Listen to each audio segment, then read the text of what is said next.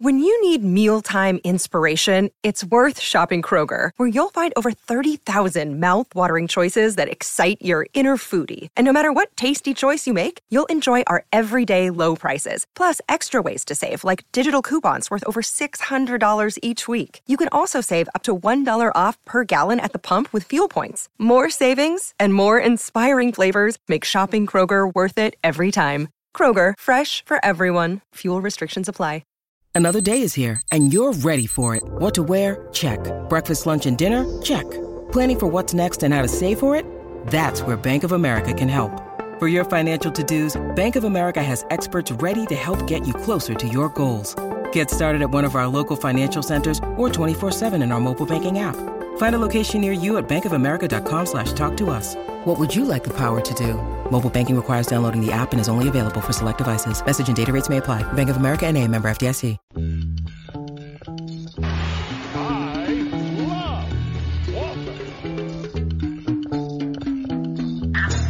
Tommy point right there.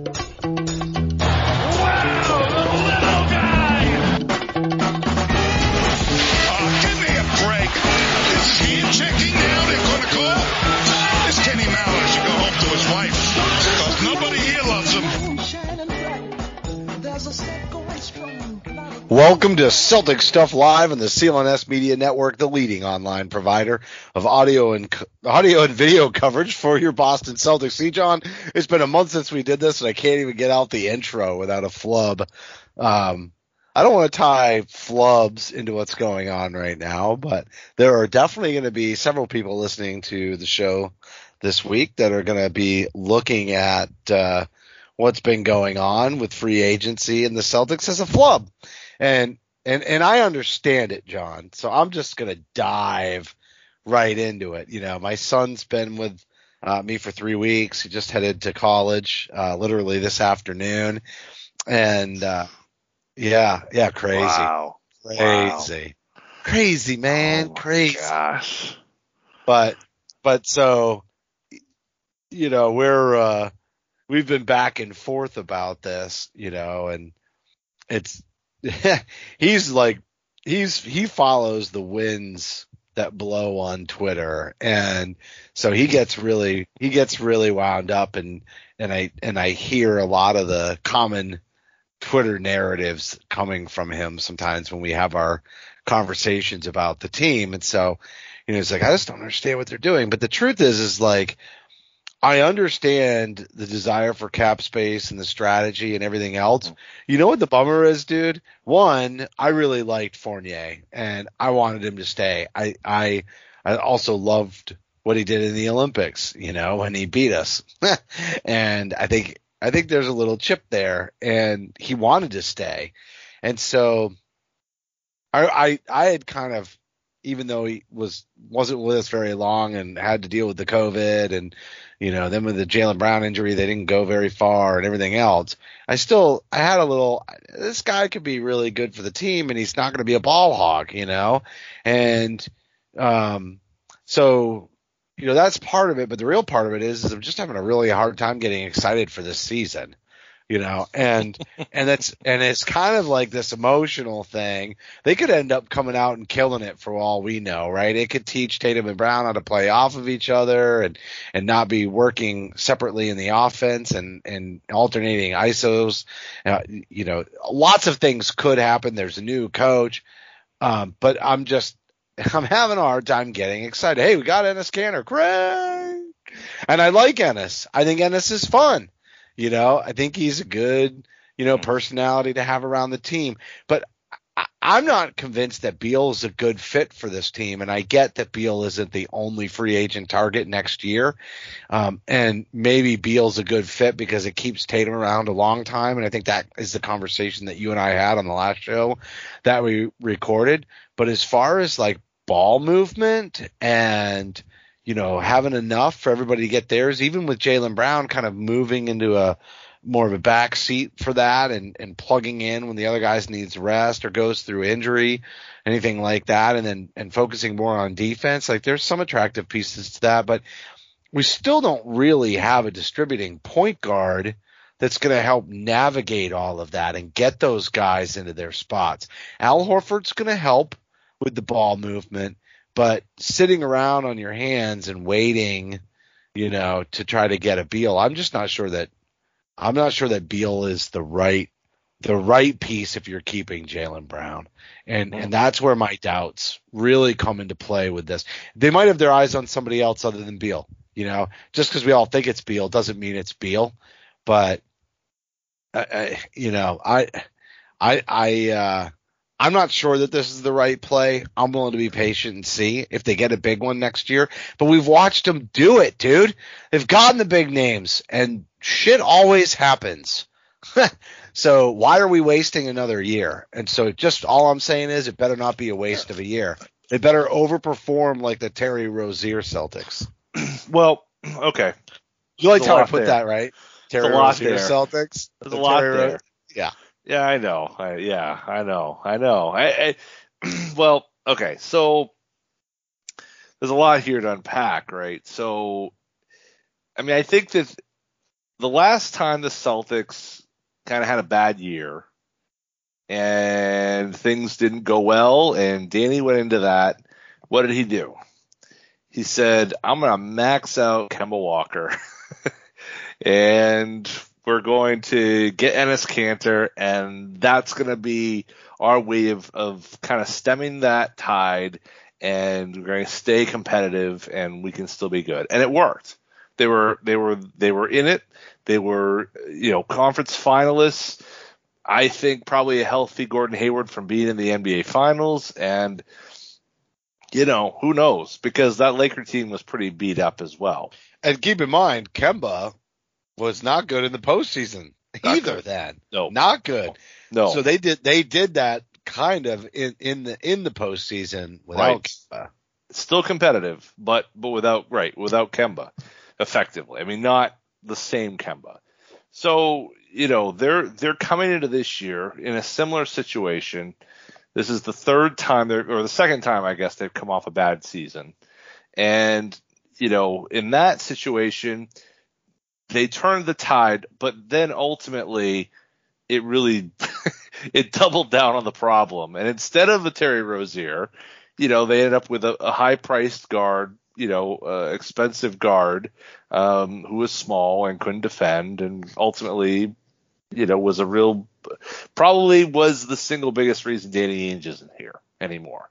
Um, so there's so much to get into. I mean, we can talk about the, the drain of players who've walked out, uh, that the Celtics have effectively chosen not to want, not to bring back. We can talk about uh, a whole bunch of things in terms of how we got here. But in terms of moving forward, like you said, you know, whether Bradley Beal is the guy or not the guy, I mean, I think we would agree that Jaylen Brown and Jayson Tatum alone aren't enough to get them to get them over the hump. It would seem. It seems they need one more guy, uh, or a collection of guys that are pretty close to that level to where they can say, okay, we're deep, but we have uh, you know a collection of talent that that can support those two. And and right now they have neither one. Could these these young guys really star this year? And we say, you know, what, maybe we don't need Jaylen, you know, Bradley Beal, possibly, but but more likely than not, their best path forward from this moment is create cap space, see what you can do to create somebody who can, um, you know, fill that void. Uh, Evan Fournier was never going to be the third guy on this team who could push them over the top. So I, I lament the fact Fournier left more as an indictment on the last three or four years of Celtics off seasons watching stars walk away. That's really the issue to me and why we're in this situation that we're in. It's not it's not for it's not fatal. It's not the end of the world, but I think the frustration point for Celtics fans or at least for me is the fact that we've seen this happen year after year after year. And there's different reasons and there's different you know a lot of them it's because the Celtics just didn't want to pay that much money for a given player because tax concerns or what have you. But at the end of the day we're sitting here 3 4 years later and we are effectively throwing I won't say throwing away a season in in the prime of your cornerstone players, but you're really not going all in uh, or even half in uh, because you're really just hoping to kind of tank in a way for Bradley Beal, and that's that feels really icky to me. I don't like that. And you can say it's not Bradley Beal. You can say it's, you know, Zach LaVine. You can say it's, we're going to max out uh, Triple J. You could say that, um, you know, maybe we think one of the, the Brooklyn guys is going to walk away. I don't think any of that's going to happen. Um, you know, Michael Porter Jr. I mean, there's, yeah, the list goes on and on. Um, but realistically, it's Beal, right? I mean, 80% of this at least to me says they they have Bradley Beal circled, you know, and say, okay, this is the guy, this is the guy. And clearly that has to come with some side some sort of inside knowledge. Don't you think? I mean, uh, that well, the inside knowledge is is tampering unless it's Jayson Tatum. right. That's what I'm saying. I get it. Yep. So, you know, and, and, and that's how the NBA works. So right. it's it's not a big leap to think that that would be the case and that he would be planned for that and they were bummed, you know, not to play together on the Olympic team. You know, pretty much everybody's connecting those dots. So let's go back to what I said. I think ultimately doesn't Jaylen Brown got to get on the move? Why why do you think that? Why does he have to get on the move? I just don't understand offensively how those three work together you know, especially with like a Marcus. I'm not saying Marcus is necessarily bad, but like those are three guys that really should be fairly volume shooters. Well, you're probably not going to Marcus here if you have Beal. I oh, mean, oh, that's true. Right. They can't sign him. No, no, no. You're right. They can't sign him. That's right. Because yeah. he wants the four year, 80 million, 20 per contract yeah. extension that he's not going to get because they got to shed him to and get Beal. Right. So again, you, even worse. Even worse. Well, but okay. So I mean, look at Brooklyn, right? I mean, that's I guess you know that's becomes kind your of the, point guard. Rob Williams. who, Rob who, Williams becomes your point guard with those three dudes but, in the offense. But, but, what is a point guard today? Really?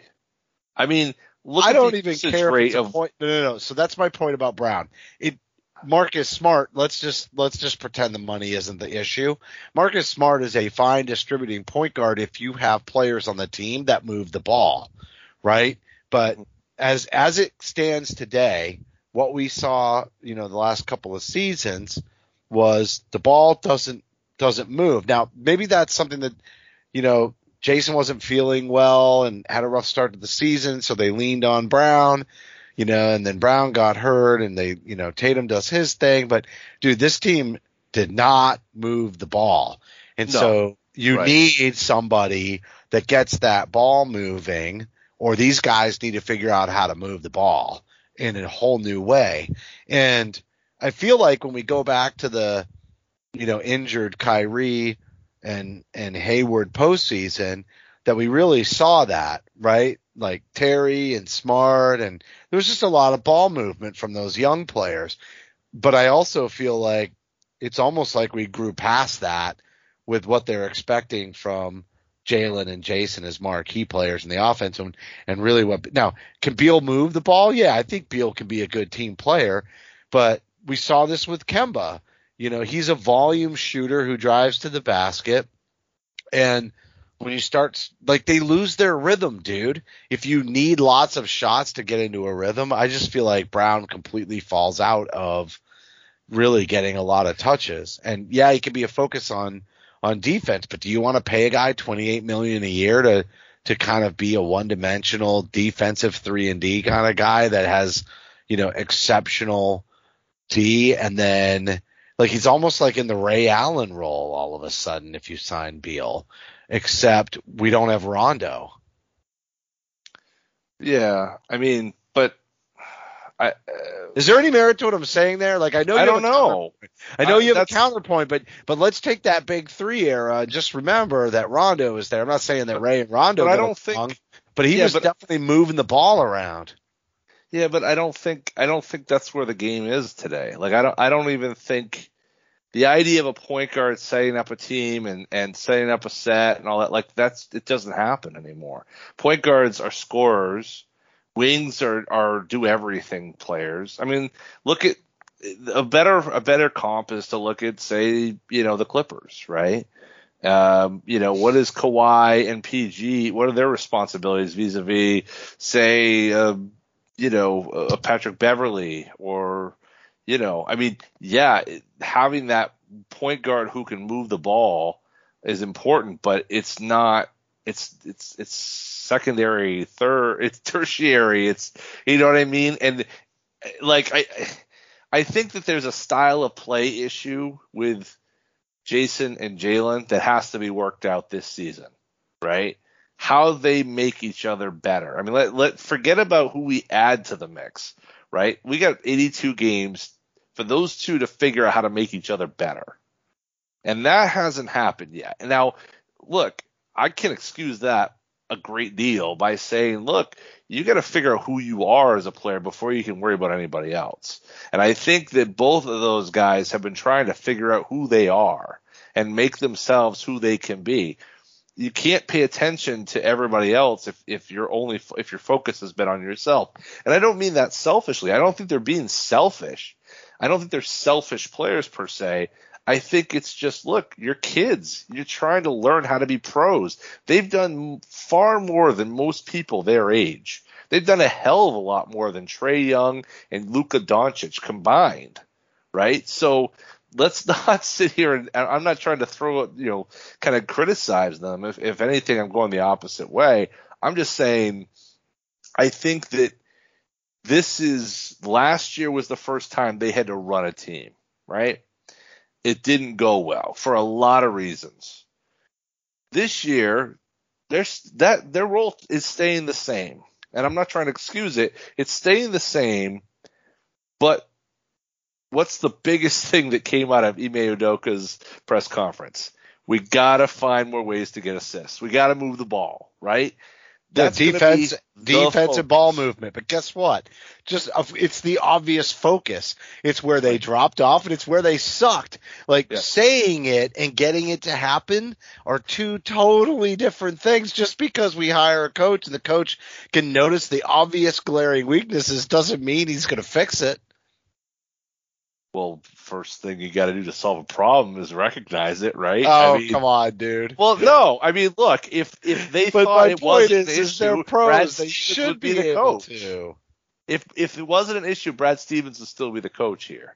I mean, obviously that was the problem, right? He didn't think he could get through to them. Apparently, I mean, I, I we still don't know why. We still don't know exactly why, but that's what I keep telling myself is that the reason why that he's he's where he is and Danny is where he is um, in part is that he couldn't get through to them. So Ime Udoka has to get through to them, and that's what they're going to be. That's what they're going to be judged upon. You know, is whether or not they can share the ball. Can they make each other better? Can they raise the boats around them in their games? Not just have spectacular plays themselves, but be good in who they are and also improve those who they share the floor with. And they haven't done that. And I'm not saying that that's a cop out. I'm not saying, oh, well, you don't, you know, that doesn't matter. But like, if you don't have the ability to, um, if you don't, if it's not a focus for you, you're not gonna, you're not gonna, you're not gonna attack that. And if they don't change that, then what are, where are we as a, as a franchise? Is Bradley Beal? Is, you're not gonna. I don't even know if Bradley Beal is gonna want to come here to change that. You know, because because seemingly they don't understand it. They don't understand the purpose. They don't understand what it takes to win. And is Bradley Beal, you know, going to even want to be here to be part of this if if they don't seem to understand what it takes to be a winning player um, or a winning leader of, of a franchise? So I don't even look at it as like what is what does this do for Jaylen Brown as much as I look at it as there's they get a they have a, they have 82 games to figure it out and and they have to you know but can, but but can they but but here's the question Justin can they is there an outcome And how likely is it that those two do figure it out? Forget adding somebody, but how likely is it that, that they in, in All right, years I'll answer that. do? Yeah, I'll answer that in a second. But you asked, but here's the real question: Do you want to be a winner?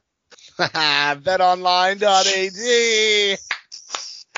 BetOnline is the fastest and easiest way to bet on all your sports action. Baseball season is in full swing and you can track all the action at BetOnline. Get all the latest news, odds and info for all your sporting needs, including MLB, NBA, NHL, and all your UFC, MMA action. Real-time updated odds and props on almost anything you can imagine. BetOnline has got you covered for all the news, scores, and odds, and it's the best way to place your bets and it's free to sign up. So before the next pitch, head on over to Bet Online on your laptop or mobile device and take advantage of the 50% welcome bonus on your first deposit. Bet Online, your online sportsbook experts. Don't sit on the sidelines anymore, folks. Get in on this action. Don't forget to use that promo code CLNS50 to receive a 50% welcome bonus on your first deposit. Bet Online, your online sportsbook experts. All right, John, now I'll answer your question. Thank you. The question, the answer to your question is, yeah, of course they have to figure it out. Yeah, they're supposed to be pros. Yes, dot, dot, dot, dot, dot. But when you look at the makeup of this roster, you look at where they were in the seedings, you know, in the standings last year, and you look at, like, they're still they're only going to sign people to a one year deal. That's pretty obvious at this point. They're just going to pick off the free agent fodder once the cap space dries up and go out there and spend the vet minimum and whatever.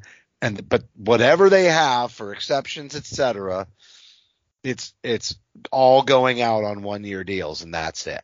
So our biggest acquisitions for this coming season are Josh Richardson, Kris Dunn, and Enes Kanter. Woo! Yeah! And so what I'm telling you is that yeah, they should be pros, but there better be a conversation happening with Jaylen and Jayson about what's supposed to happen next off season because the truth is is this team is set up for infighting and if shit don't go right, it's going to make it worse. It's, It's going set up for infighting. Yes. Really? Yeah, if they don't perform well, if they don't Oh, oh, figure oh. out, if they don't sure. do right, like if they do the old Brad Stevens overperform, you know, and and truthfully, it's kind of a nasty thing to say because really, if these two do figure it out and move the ball, and a guy like maybe Nesmith continues to come in and play with that energy.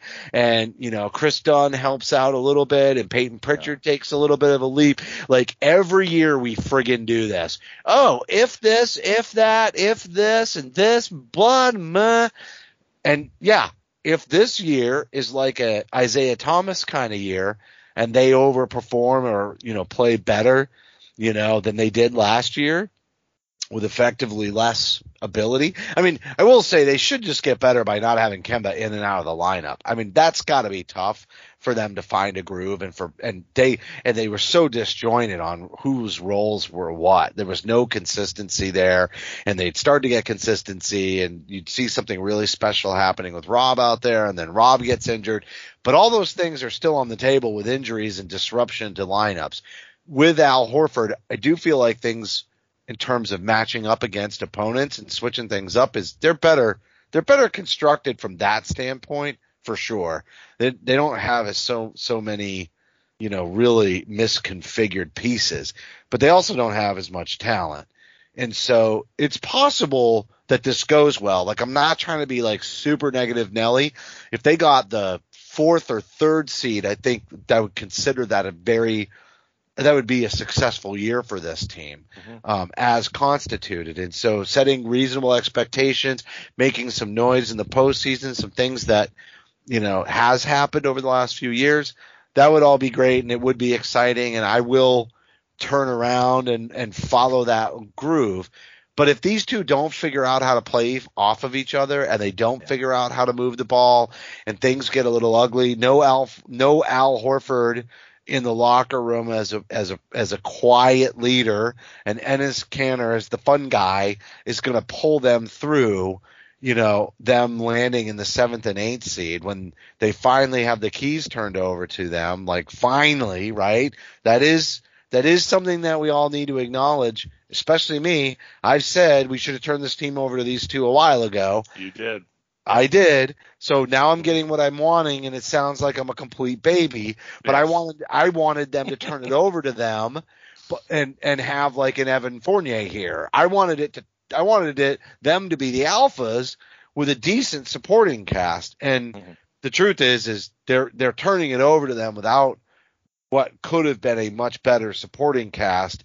And as a result of that, I don't think they're really going to maximize this concept of turning the team over to them. And so I, I am concerned that they underperform, that they are in that seventh or eighth seed, do kind of what they should have done the first few years of their career and had them go through the pains of mm-hmm. becoming the leaders of the team, you know, both on the court and in the locker room, et cetera. And, and that that winds up like, you know, con, like further messing with the chemistry. And so that's my concern. You know, it could be great for this team as, as much as it could be bad. I just hate waiting for the savior because we already got the saviors, you know, three times.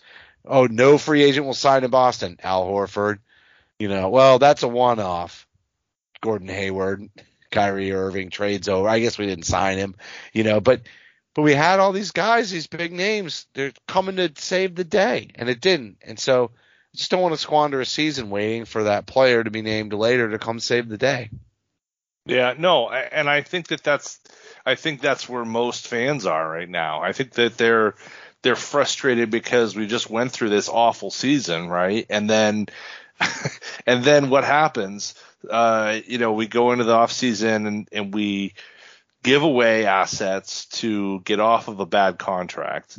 Um, you do get, you know, back a, a, a backup big who can act, who actually fits with the style of play that you want, as opposed to what you had with Tristan Thompson.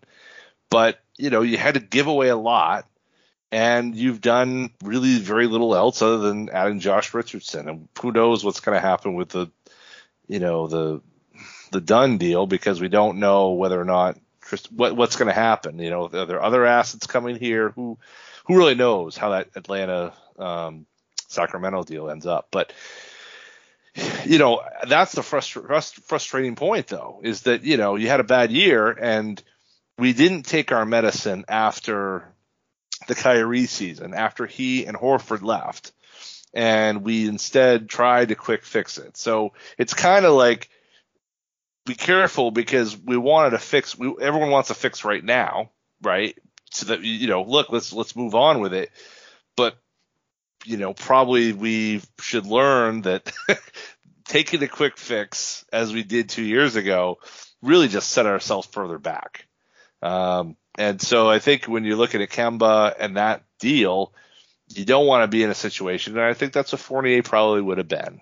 Is and unfortunately, it's Fournier and Kemba you lose to the Knicks, which is just, oh yeah, it sucks. That get ready. And and and that team was upstart last season. They were the fourth Sure. seed, right? Is that right? Yep. The fourth seed. Yeah. And Julius Randle is another player. How many? There's a guy I said we should get, right? Yep. And he has an awesome season. And John you know, Collins plays is another one. John Collins, the other guy I wanted, and Yep. I felt like there's, I felt like there was a trade to be made there, honestly. Yep. Um, and they didn't do it. And so, and I feel like, so the only thing that that does is reaffirm that the Celtics are worried that Tatum will leave if they don't get Beal. They don't want the Anthony Davis factor to happen. Mhm. That's, that's what this is all telling me, which is I, you know, gosh, I hope that's not the case because I do love Tatum, but I hate the fact that players dictate so much of what's going on. It, Yeah. it just, it really just pisses me off. You know, it's not that I want them to be taken advantage of or that organizations should, you know, be able to control their careers. But I also don't, I don't like the reverse hijacking. It's just, it's, it's what happens all the time. It's like this balance of power just swings you know, from one Yeah. to another and, and, and it's not, and thus it's not an actual balance of power, right? It's an overabundance of power on one side or the other and instead of a healthy balance that would make the league thrive. Well, look at the Knicks. I mean, look at look at the the Lakers right now. You know, I mean, the Oh, amount did you see the tweet? It looks like the Lakers are trying to win the two. It looks like the Lakers are trying to win the 2010 or 2011 championship. Mhm. Mhm. Yeah. because of, you know they're getting all the players were awesome 10 years ago. But Right, and and and it, it probably I don't think it's going to work for them quite as well as they'd like to hope, but you know, there the ability for teams to consolidate uh, is it just continues on and on and on, and um, you know, it's it's frustrating. You know, it's frustrating for for teams like the Celtics certainly, but it's it's got to be frustrating for a lot of teams who are just sitting back and saying, you know, you got to be kidding me. I mean, the Knicks have added, you know, they've added players, although they had cap space. The Nets have added players. Um, you know, rich getting richer and all. I, I, you know, I think one thing I want to talk about though that that somewhat has gone under the radar is, is that you know that talent drain the Celtics have undergone over the last few years. You know, part of the reason, and I was among them, who said, "Well, th- there is a bad deal." Yeah, I'm glad I'm not paying Al Horford. You know, I'm glad I'm not paying uh, Terry Rozier. I'm glad I'm not paying, you know, Gordon Hayward. Um, I, I think you know we have to kind of re-examine that a little bit because you know while I, I certainly don't want the Celtics to end up in, in cap jail, um, we're sitting here now, uh, you know, three four years after you know kind of that that drain has gone on, and I'm not saying those are all good deals, uh, but none of them looked as bad looked as bad now as they did, you know, certainly then. And I think, you know, we've we've been kind of listening to the Celtics brass say, well, you know, you, you got to be careful and you can't put yourself in a bad spot and all this. And I I just I have a hard time wondering, you know, and thinking about, you know, how much of this is really just the Celtics don't want to pay players. They don't play, play pay players what they're worth. You know, I mean, yeah, do I want Gordon That Hayward sounds like what $30 million dollars Bernardone- a year? that sounds But- like the drum that Bernardoni is banging on, right? I mean, Yeah, and I've I kind of feel that, that way side too. I've kind Yeah. of come over to that side because I have too. it's frustrating and and I and I'm not saying that they should just pay everybody and obviously you can't do that but they've let good players walk and and over and over and over again and if you're going to have a hard line and a firm line on players then then then trade them you know if you aren't going to keep Gordon Hayward trade him why wouldn't you trade Kyrie Irving if things were as bad behind the scenes as we think trade him you know, same with Horford. Same with, I mean, Or that about this? inability to read Can- your own players yeah, is that to me is why Danny Ainge got deserved to go. let go. Yeah. So let me let me follow up on that too, though. Like spinning into our new regime, you know, mm-hmm. with Brad in that role. Yeah. If the whole point is to get cap space, why the hell are we trying to take advantage of the you know trade exceptions that we created from Kanter and Hayward? What's left of them?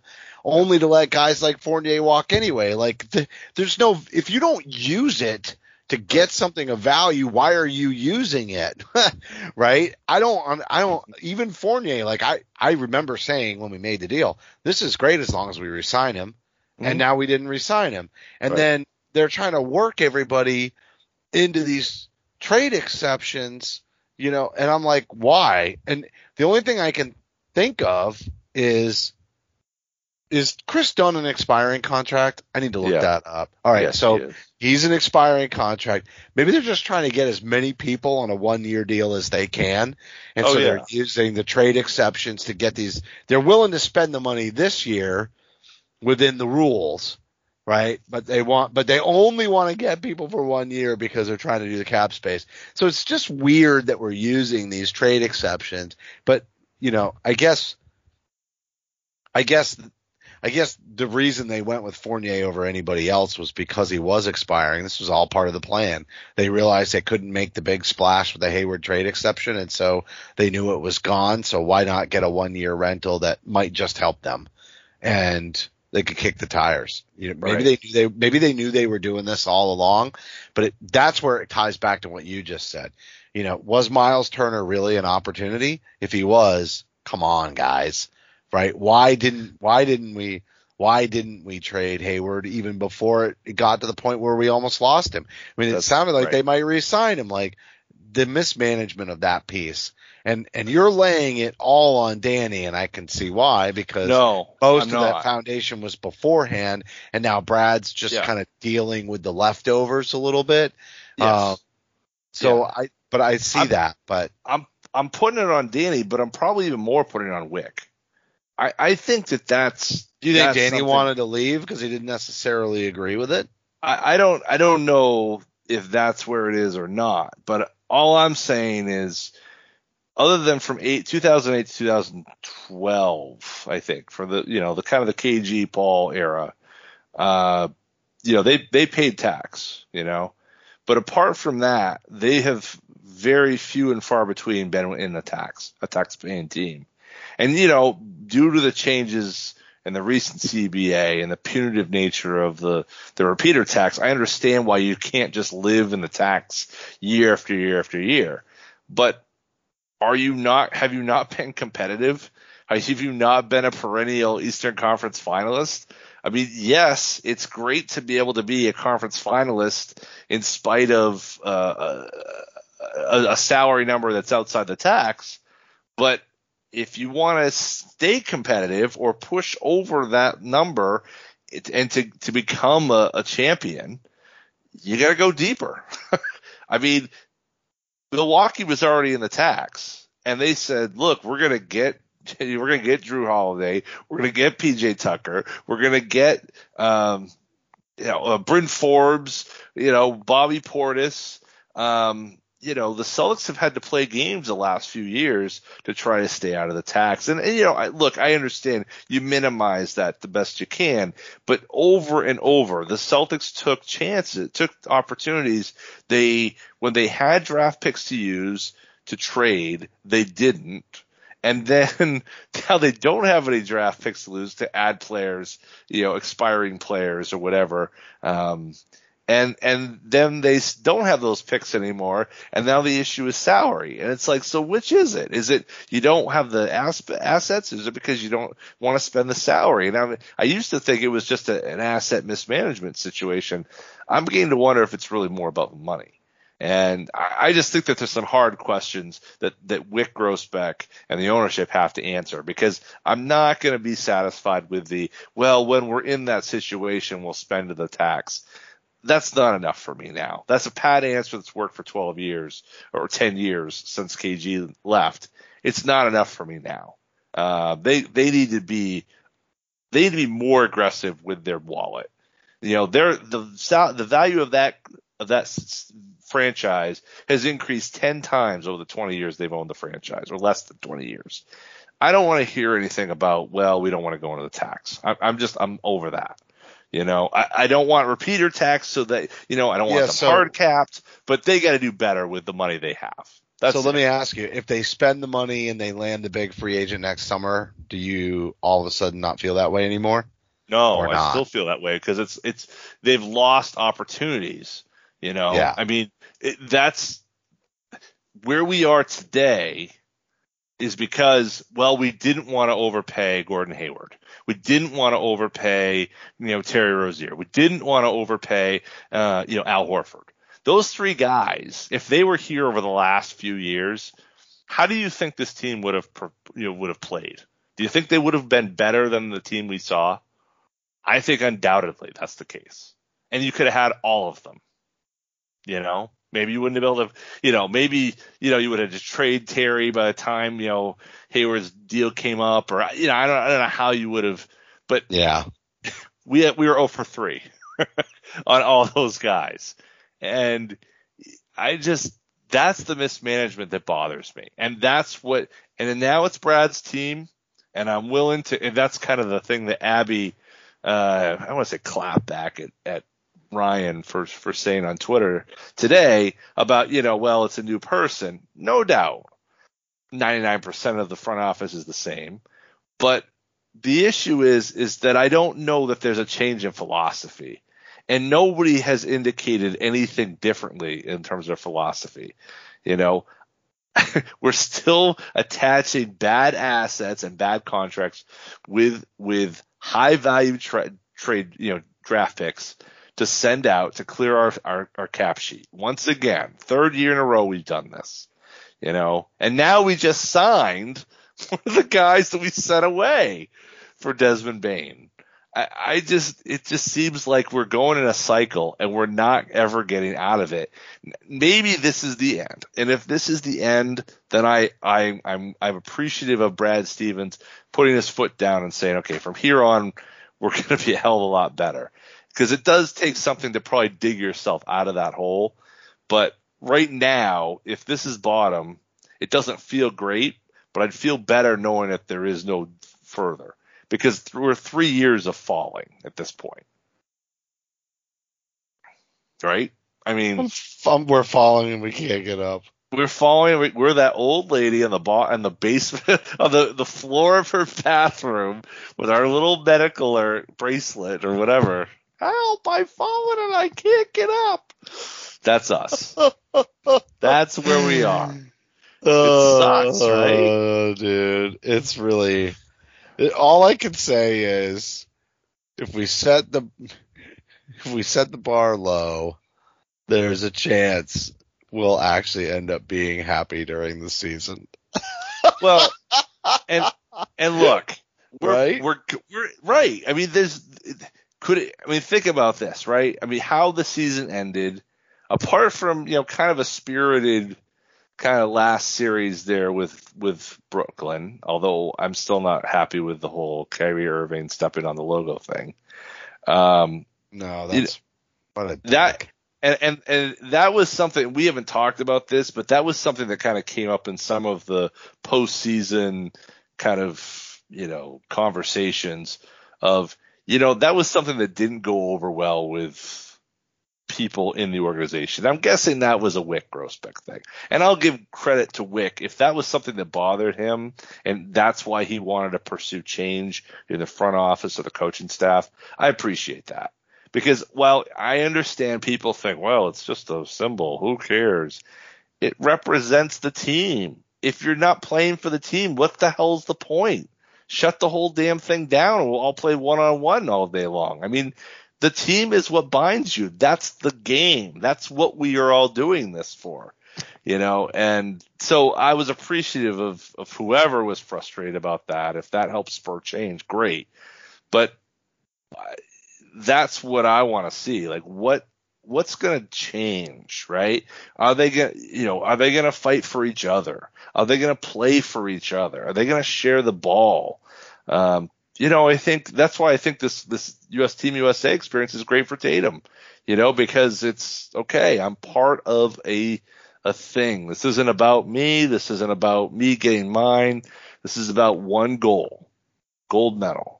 You know, and I and it's all we've seen over and over. Players have come away um, positively from that, and I, I'm hopeful that that will help him as well.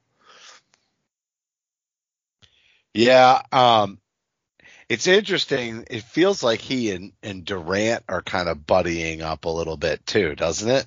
Yeah, yeah, I think and, so. And, and and or that that pseudo passing of the torch, right? Like, you know, he's he's Durant's throwing a lot of love Tatum's way. So, um, you know, that's kind of it's kind of interesting to me that way.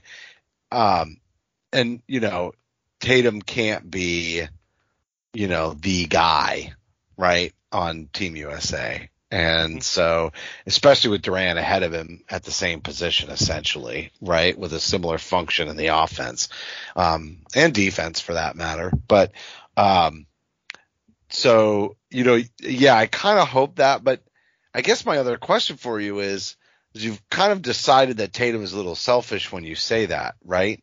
Like, and part of me is like, I don't know that Tatum is necessarily selfish. I just Mhm. think like there are times, dude, I hate when he just dribbles it up and kind of gets in there and does the sidestep sort Right. of fade. Right. You know, that that bothered me. But I felt like that happened a lot more when his lungs weren't there and they were really looking to him to carry the Mhm. team. Right. And so I'm not so sure that he's mentally selfish as much as he was trying to figure out that role and what Yeah. needs to happen. And so then there's here's the yin to the other yang that you were talking about. Brad felt like he couldn't get it across to them to move the ball around. So is that really what happened or not? And what I mean is, or did, or, or was Brad asking Tatum to do it? I just don't understand All like right. this whole I lost the team thing. Yeah. Well, was it more on purpose to like maybe Danny lost the team, you know, in these other ways that you described. I love Danny, so I even hate saying this. Me too. But Me maybe too. Danny, maybe Danny lost the team at an executive level, and the team was handcuffed with Brad and his salary, and and whatnot, and so they kind of saw an opportunity because for them to replace Danny, it was going to cost them a lot of money, right? So for them to elevate Brad, they can then get a coach who's an upstart and probably Mhm. save a little bit of money Oh, but sure. if they but if they keep Brad on Brad's contract and replace Danny, now they're Yep. really paying, which ties in what you just said about the whole finances and them not wanting to spend, Mhm. right? And so you know maybe Brad, maybe Brad knew that Tatum needed to develop the skill set, and maybe he was instructed to do it. Maybe it's not so simple as he lost the team and they couldn't get everybody to do the ball movement. Um, if that's the case, there's some sign, there's some potential for being encouraged this season. I think it's probably just, I honestly, I I feel like there's just a total lack of direction and and chemistry on the team last season in general. And it probably led to a little bit of all of that. They probably wanted Tatum to do it. They just didn't want Tatum to do it the way he was doing it. And they didn't want Tatum to do it so much that it impacted, you know, the way that the ball movement went. And then maybe the experiment went awry and they couldn't then fix it. And then they got into positions in games where they felt like, well, I guess Tatum's got to take the game over again. And so they relent, but they can't get everybody together on the same page and they can't get out of it.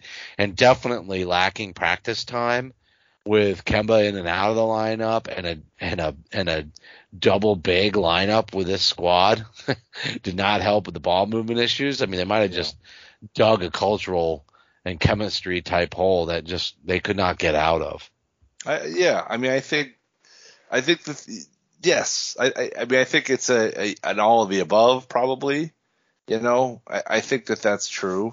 Um, and and the totality of them were just too much. I mean, we've always heard everyone's good people. Every, you know, there's no ill will between Brad and any of these players, and you know, I, I don't.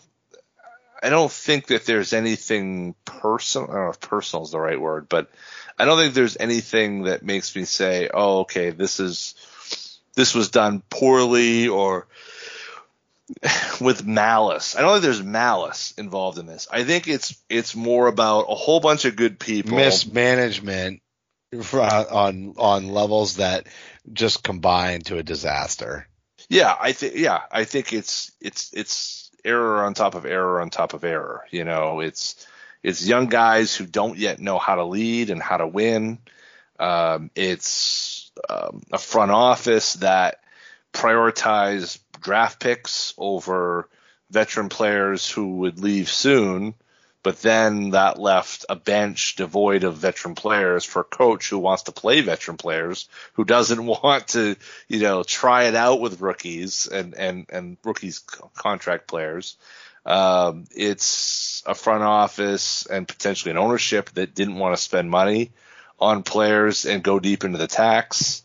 Um, you know, I, I mean, I think it's it's all that, and then in the micro level, it's COVID.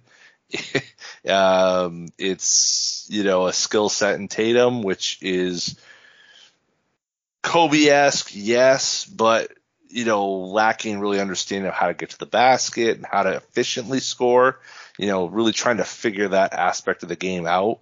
Um, really, for the first time at the NBA level, being somebody who had to be a playmaker at any in any capacity. Remember, he was basically a, a you know a spot up shooter for his, the first year he was here, first year or two, frankly. Um, you know, Jaylen had never had any sort of passing responsibilities whatsoever. You know, so I mean, take all that, throw in a throw in a pot, and you can see why it would go bad. You know, um, but on the other hand, as you go into next year to kind of go back to your first kind of thought is does Bradley Beal fix it? No, Bradley Beal doesn't fix it. But you know, we to go back to the argument that I heard over and over, is it Tatum and Brown or is it everywhere and around Tatum and Brown?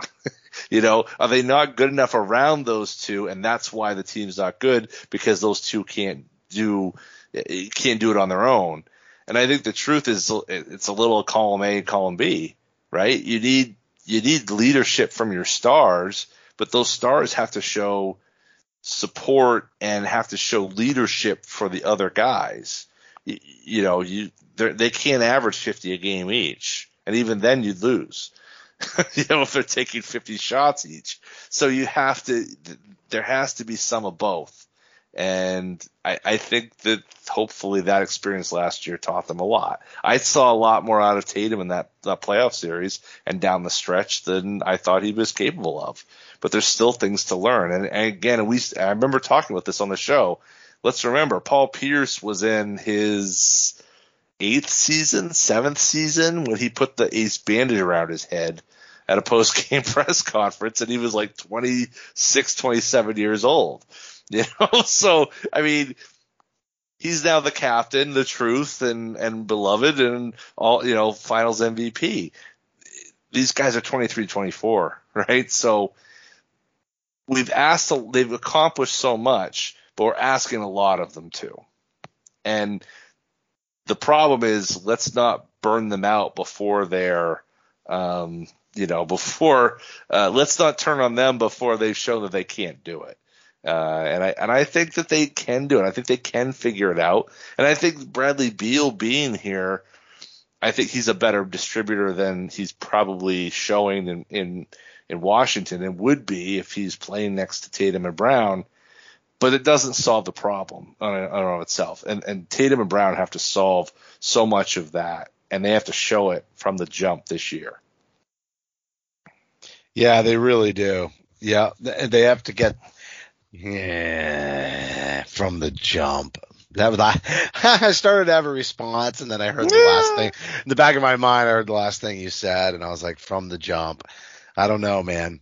Um, Maybe not from the jump. They got to figure it out through the year, and by the time I get to the end, I think that's based on the way, way that it. they constructed this roster and everything else, like they need to end the season with the kind of confidence going into off-season workouts, yeah. etc., and riding that high that we just signed so and so, and there's nobody else on the team that's going to be pissed that we yep. signed him. Oh, guess what? that's not happening because Marcus is going to be gone. You know, you look at what happened with Jay when when the Hayward signing, right? Like he really took that kind of personally through that whole end of that season, and uh, mm-hmm. you know, just look at how that all played out. So you know, there's the danger there. We're gonna let Smart go. What if? What if? Last thing, and then I got to wrap. I need a nap overnight, like go to bed.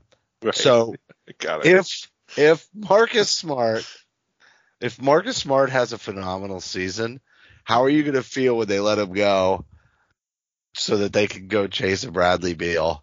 Like, what if what if Smart has that, you know, prove himself type of year? Yeah. And earns the deal, and then they right. turn they, their back on him, and he he he goes off and does great, and then the the team spends all this money, and it's wash, rinse, repeat. I'm gonna be I'm gonna be so flipping pissed. Like it's yeah. I mean that's a major gamble. Now the likelihood of that, eh, right? right? But you can't Isaiah Thomas or Jae Crowder, Marcus Smart. You know, or maybe that right. maybe he's a perfect combination, right? He comes out and has this great season, and he's got that that Jae Crowder dirt doggy, you know, get it done kind of thing. But yeah. he's an inspirational leader, you know, for everybody and the fan base the way IT was. He's kind of a combination of those 2 Mm-hmm. If you if you do him dirty, it's going to be really friggin' ugly, and it looks like he's on his way out in the end. So he could go the other way. It's a contract year, so he could have an amazing year, but it's a this is going to be a mess, dude. Do you, do you remember how he played in his last contract year? Yeah, he played great, right? No, No, no, he played punched horrible. The pic- he punched Yeah. the picture frame, and yeah, you were you were ready to like ship him out the door. I was so mad at him. But yeah, then dude, he yeah, but he is gonna recovered. ugly. he Yeah. rebounded from that and he actually had a, a you know had a good season following that um so you know look i i don't know i don't know what's going to happen Oh my him. god, this is so set up to be a mess. but okay well but look at it this way right so they've had a bad year though like the difference in that case is the celtics weren't bad the year before i i think that there is that thing where you walk away from the bubble and the the COVID protocols they had to follow last year and and all that. And you know, who knows what's going to happen this year, certainly, but but it's certainly going to be a heck of a lot more normal than what we saw the last two. And I think that if I were a player who went through the last two years, I would have a, sense of motivation in me, a sense of like relief, and probably for if I'm Marcus, I'm looking at and saying, look, okay, I've got to, you know, I've got to find a way to turn this around. For, to be the type of guy that I think he is, he's got to figure out a way to lead this team and set guys up and not look for counting stats and not look to get his, his shots up, but to lead. And if he does that, I think that will benefit him. But you are, but there are like two distinctly different things. And if he, you know, goes out and averages 17 and 8, um, that'll look good for opposing teams wanting to sign him. If he does it on 30% shooting, um, less so. But if that happens, the Celtics will try to trade him anyway. You know what I mean? They're this is the Celtics are not going to go to the end of the season. I don't believe if Marcus isn't a, a, a good so, citizen. You know, and if No. that happens, Yeah. it'll be easier for Brad to do it. As hard as that is to to And there's no point in trading him during the season because they don't want to take on salary. So the only thing they would do is trade him for no, another no, you could trade him. You could trade for an him expiring contract. Yeah, yeah, you could But trade. you'd just be flipping him for another expiring contract. That's Sure. all. Sure, yeah, yeah. Which there, there, I mean, there are plenty that will, you know, there's plenty. There'll be plenty of room next summer, so there's plenty of expiring money that you know should be out there. Um, you know, and you'll be able to get a little bit more for him. You may be able to get another pick. You may be able to get a young player. You may, you know, I don't know, but um, I, I think I would prefer Marcus has a good year and he, you know, he sa- he does he becomes Dennis Johnson 1984. That's what I want out of Marcus Smart this year.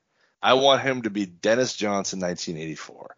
Uh, a, a an all-star caliber or, or slightly below all-star caliber player who defends the hell out of the basketball, sets his teammates up, um, you know, and, and really is a, is a leader on the defensive end. If he can be Mar- Dennis Johnson 1984, that's that's all I could ask from him, you know. But look how many shots DJ put up in 84, and it wasn't it wasn't you know 17 shots a game. you know, the shots were still going to Larry and Kevin and Cedric and Robert, you know, and that's and that's the way it should have been. Um, and Wedman too. Um, that's that's what I want out of him. I want Marcus Smart to be the best Marcus Smart that Marcus Smart can be. Oh my god. Just be yourself, buddy. Don't listen to him. All right, that's going to do it for this week's show. As a reminder, you can uh, follow Celtics Stuff Live on Twitter at CSL underscore tweet live. Jon is at CSL underscore Duke. I am CSL underscore Justin. Heartfelt Sure thank you to everybody. Yeah. I haven't been on there. I'm on there, but I'm like a creeper now. I only like never say anything unless I'm getting pissed in, during a game. Um, heartfelt thank you to everybody for tuning in. And, uh, on behalf of our CLNS founder, Nick Gelso, my co-host, Jon Duke, I'm Justin Poulin. Thank you for listening to this week's episode of Celtics Stuff Live.